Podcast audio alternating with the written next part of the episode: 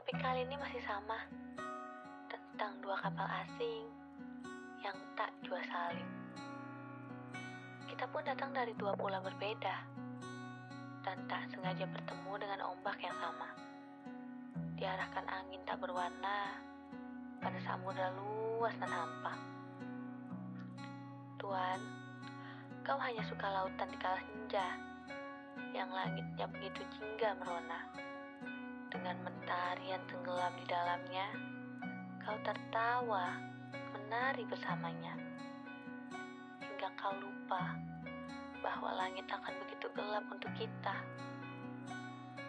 Tatkala aku mengharap purnama di malam badai, agar mampu ku capai sebuah arti kau mencari, sehingga kau tak kembali pulang untuk hal-hal yang sepantasnya hilang.